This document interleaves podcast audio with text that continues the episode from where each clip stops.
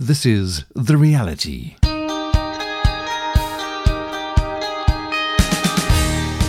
And a very special hello to you. Welcome to The Reality, a show talking about the sure reality of real life as found in Jesus Christ. The Reality is produced by a listener-supported radio ministry called Sure Reality. Find out more at our website, surereality.net, or drop me an email, dudley at surereality.net. Scott Wesley Brown's career has spanned 4 decades. He's released 25 albums, had 9 number-one singles in Christian radio. He's performed in concert ministry in over 50 countries around the world. Singer-songwriter Scott's music has been recorded by many top artists including Amy Grant, Aaron Shust, Petra, Sandy Patty, Bill Gaither, Pat Boone, Bruce Carroll, as well as the Metropolitan Opera star Placido Domingo. His wedding song, My Treasure, was performed at President Ronald Reagan's daughter's wedding.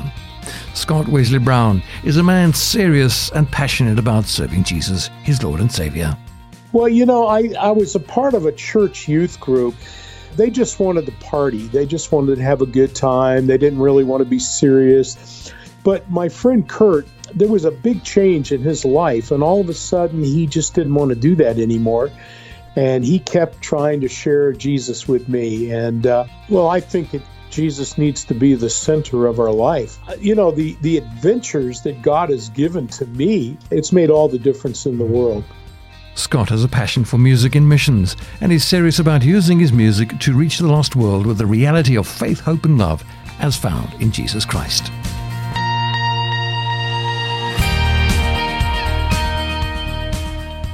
On Skype today, talking to singer-songwriter Scott Wesley Brown from California. Thank you so much for joining us today, Scott. Oh, it's my pleasure. Fantastic. We're going to be talking about your amazing music and songwriting and the things that you're involved in a minute. But as always, I'd like to ask, how did you find Jesus as your Lord and Savior? This program is about the reality of Jesus. How did you discover the reality of Christ for yourself?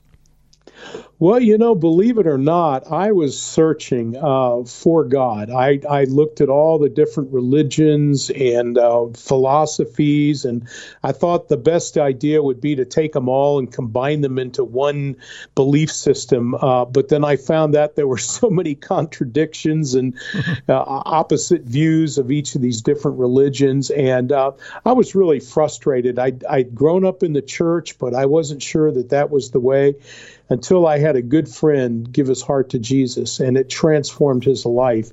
And he kept trying to share Jesus with me. And eventually, I like to tell people he loved me into the kingdom, because his witness was so faithful, and he was so patient with me and tried to answer all my questions, even though he was a young Christian himself. But eventually, I felt the Lord really tugging on my heart, and so I gave my life to Christ. Mm-hmm. And that was in the summer of 1970. Wow, a good few years ago then. Many years ago. Fantastic. Yeah, so Scott, you said this friend of yours had come to know Jesus. Did you see any change in him? What was it that attracted you to the new life in him? Well, you know, I was a part of a church youth group, and he was a part of it too. And everybody in the youth group, they just wanted to party. They just wanted to have a good time. They didn't really want to be serious. They didn't want to study the Bible. They really didn't even want to go to church. But because our parents made us go to church and we were in this youth group, we kind of hung out together. But my friend Kurt, there was a big change in his life, and all of a sudden he just didn't want to do that anymore.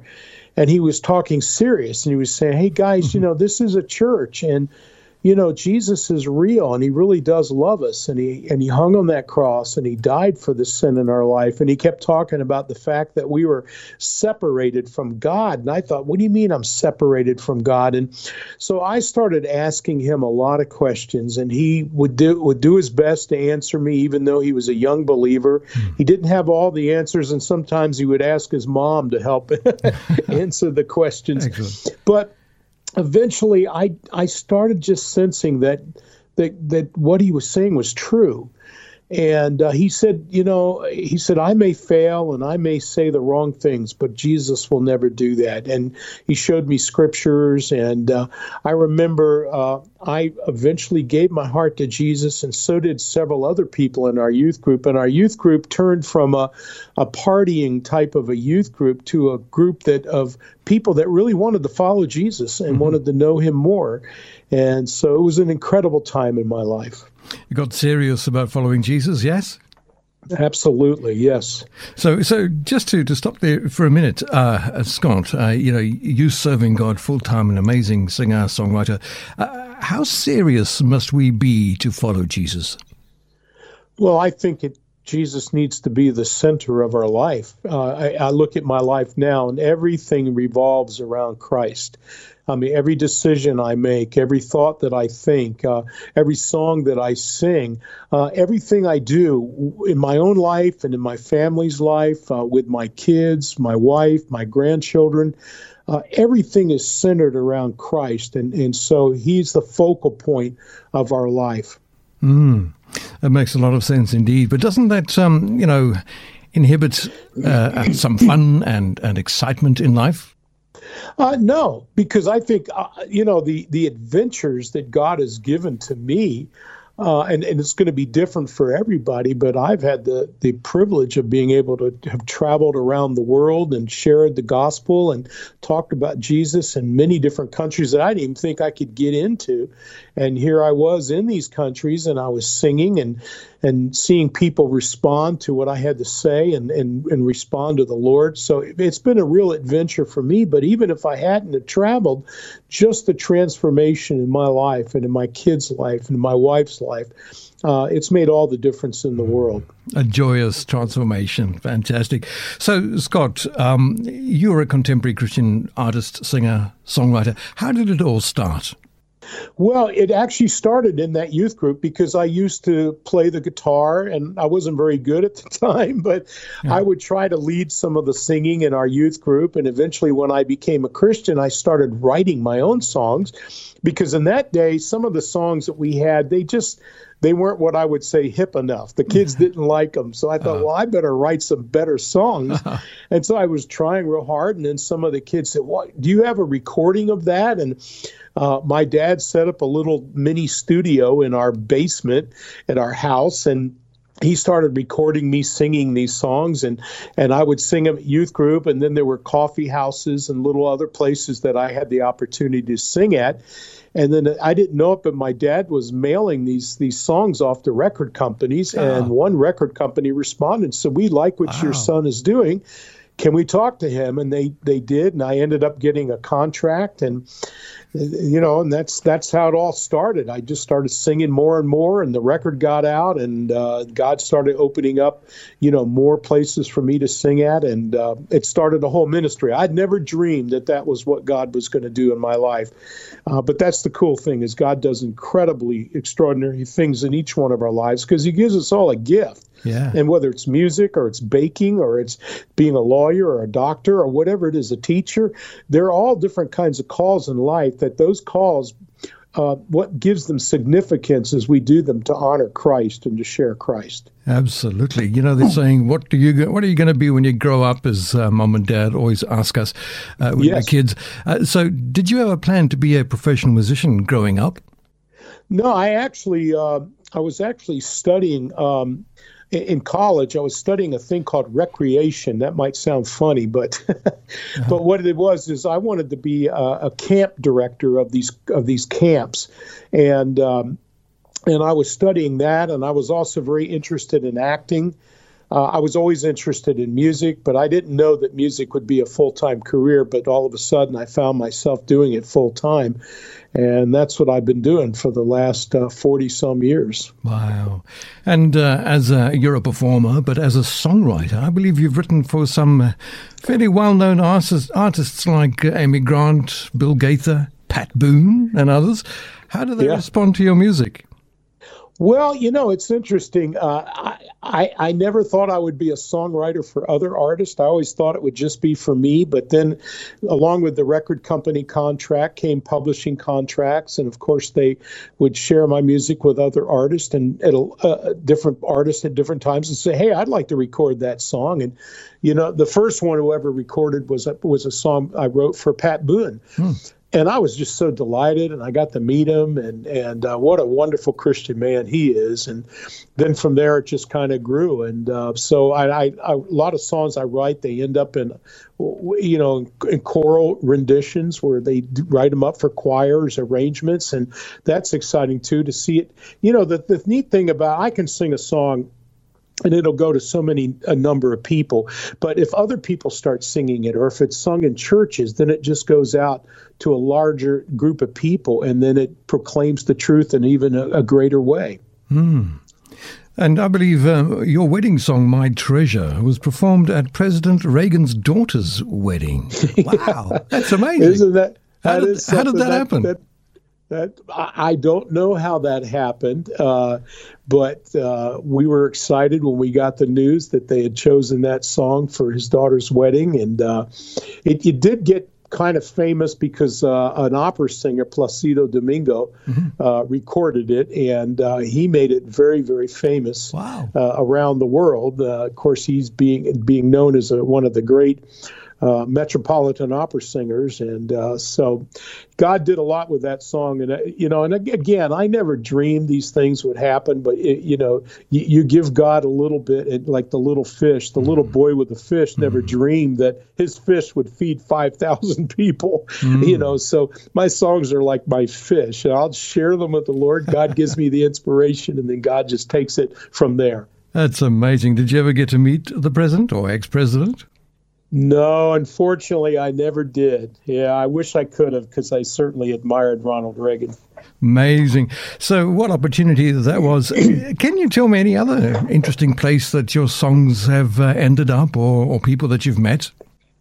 Well, when I was first starting in the ministry, I met a chaplain who worked for the U.S. Naval Academy. That's where the men go to, and women these days go to be trained to become naval officers in the U.S. Navy. And I would sing at these chapel services that they had there.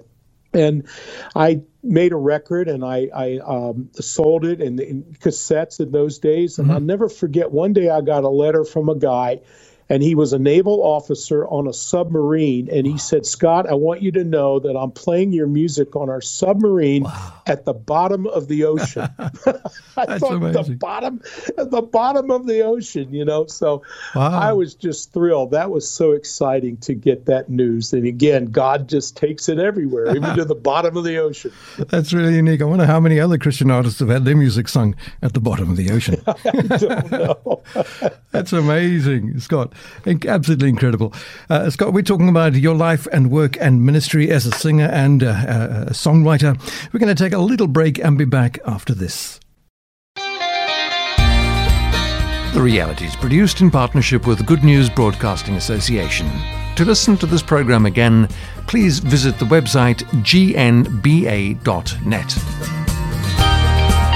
For more information about GNBA and other radio programs that we produce, please send an email to info@gnba.net. Email us info@gnba.net.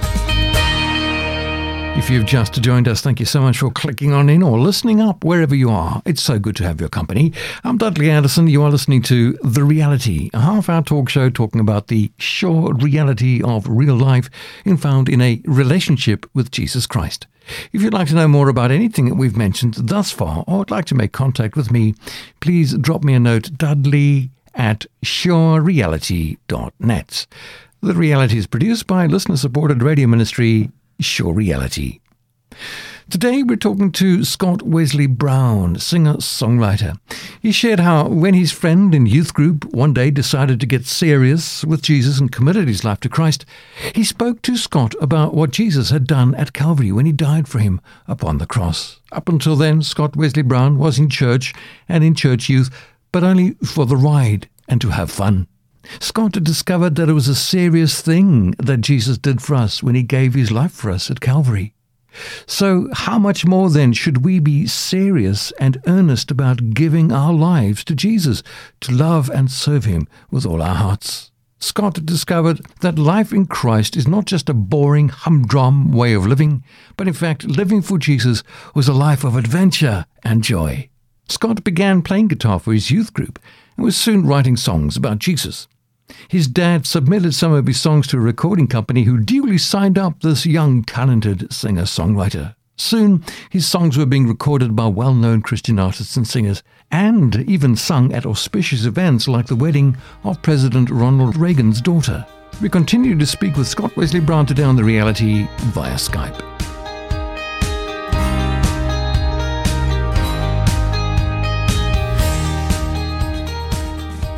Scott Wesley Brown, amazing singer-songwriter. It's really good to have you with us today on The Reality, talking about the reality of Jesus in your life and your ministry. As a songwriter, writing songs that are played at president, daughters, weddings, and the bottom of the ocean. Wow. But I believe that you're also involved in world mission. In fact, before we talk about world missions, I had the privilege, not sure if you remember, way back in the 1980s, in Africa, South Africa, hearing you sing a song, "Lord, please don't send me to Africa." Do you remember that one? Oh, I remember that song. I it's been a long time since I've sung it, but it's kind of a, what we would say in America, a tongue-in-cheek kind of a song. It's really not saying I don't want to go to Africa, of course, because I've been there 12 times, and I hope 12 times more. But, you know, a lot of times people have places, I mean, you know, Jonah was afraid to go to Nineveh.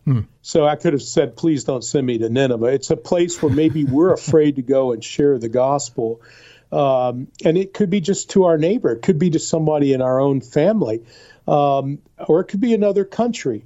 And so that was a song that, and again, you know, you talk about how God uses a song. I wrote that, and I thought it was a silly little song, but it's turned out to be a powerful song in terms of motivating a lot of people and mobilizing a lot of people for world missions. And I remember at one time I sang it in Taipei, Taiwan. Wow. I was in Taiwan, and I sang it there at a concert at a community center. And this girl wrote me a letter again after I'd concert and said that she had been a missionary there for many years and was ready to give up. And when she heard me sing that silly little song, the Lord just touched her heart and said, no, do not give up. So she said she was going to remain and renew her commitment to ministering in Taiwan. So an example of how God used it there. Praise God. It's interesting how God creates opportunities for us, opportunities that we would, in our wildest imagination, never actually end up, you know, thinking that we'd ever be involved in that opportunity, you know. Right. So let's talk a little bit about missions. I believe you're involved with a ministry called the U.S. Center for World Mission and another one, Advancing Churches in Missions Commitment. Tell me about those.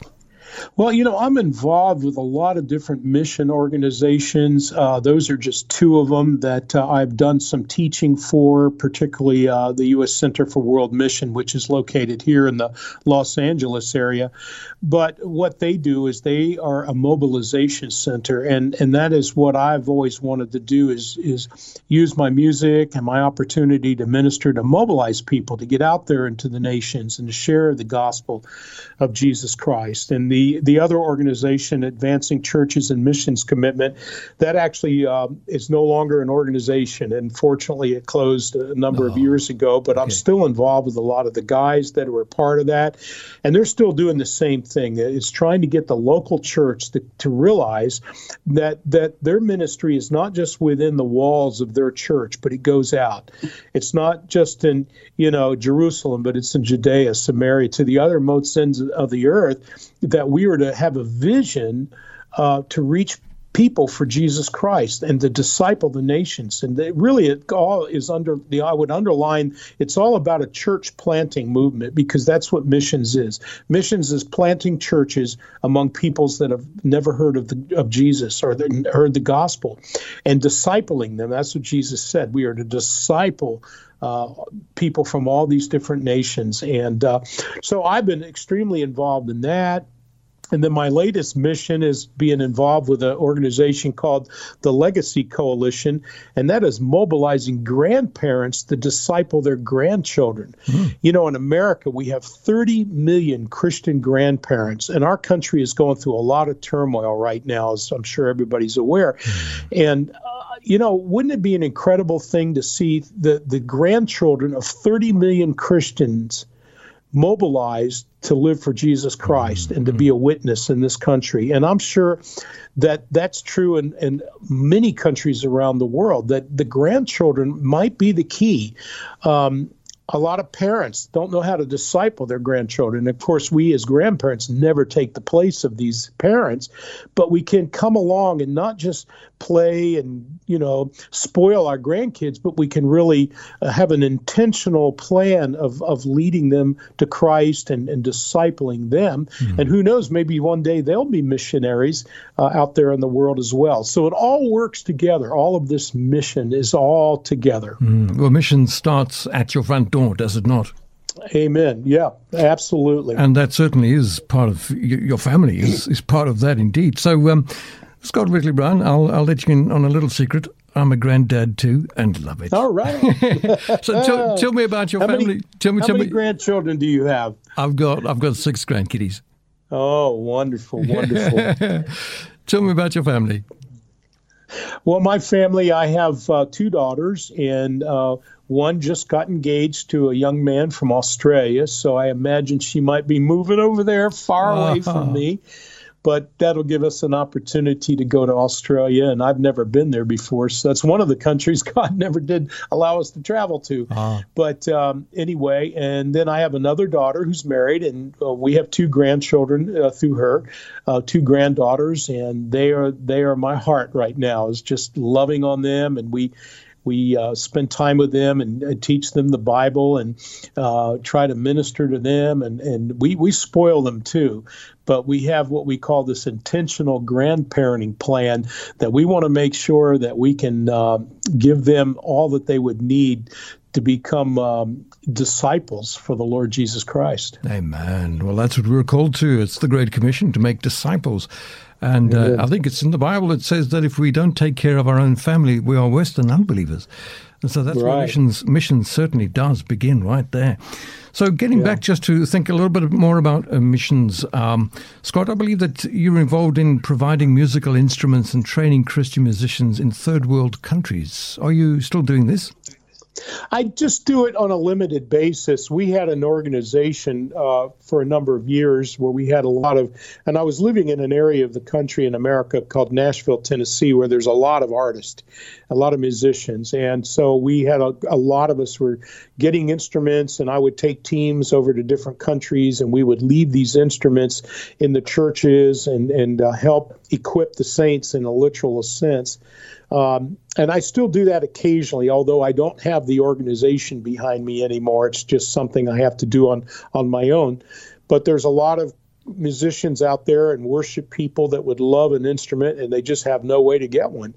And most of us, you know, we've been blessed a lot with different musical instruments. And if we look in our closets or, you know, in the attic, we can find that there's an old guitar or an old trumpet or something. Well, don't let it sit there. You give it to somebody that can use it for the glory of God. Mm-hmm. Fantastic.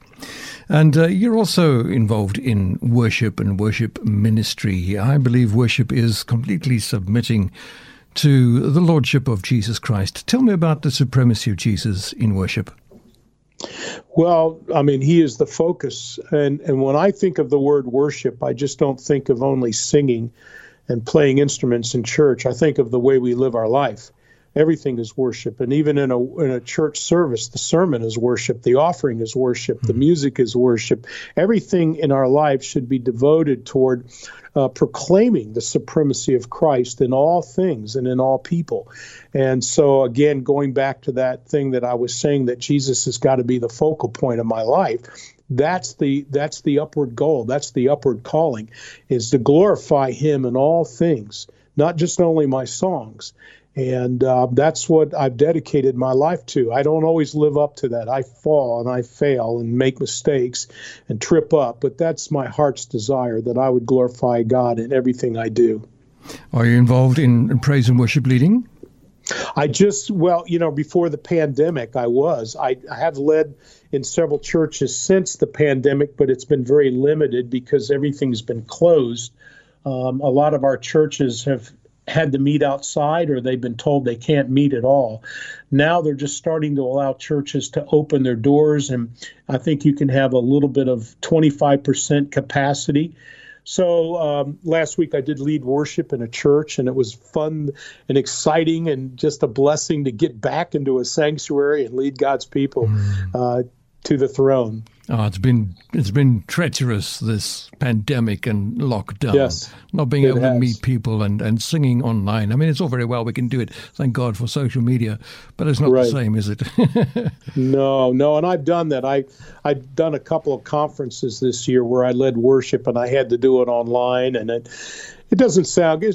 It doesn't sound good. It doesn't feel people and fellowship is what we were meant to be. And so I miss it, but I'm glad that some of the churches are starting to get to open up again. And I pray more so as we move along. Wonderful.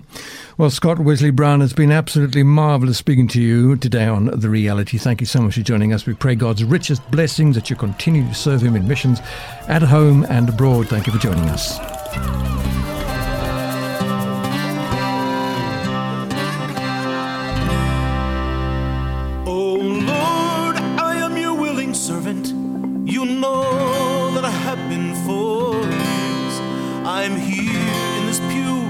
Sunday and Wednesday, I've stained it with many a tear.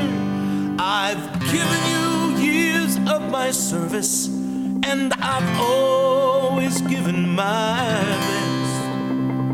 And I've never asked you for anything much, so Lord, I deserve this request.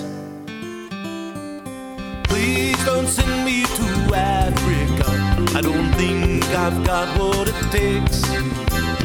I'm just a man, I'm not a Tarzan. Don't like lions, gorillas, or snakes. I'll serve you here in suburbia, in my comfortable middle-class life.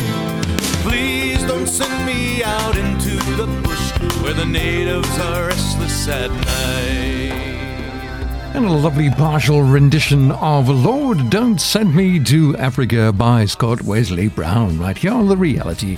And in front of that, talking to Scott Wesley Brown. What an amazing man with a great testimony and a great passion to get serious about serving Jesus.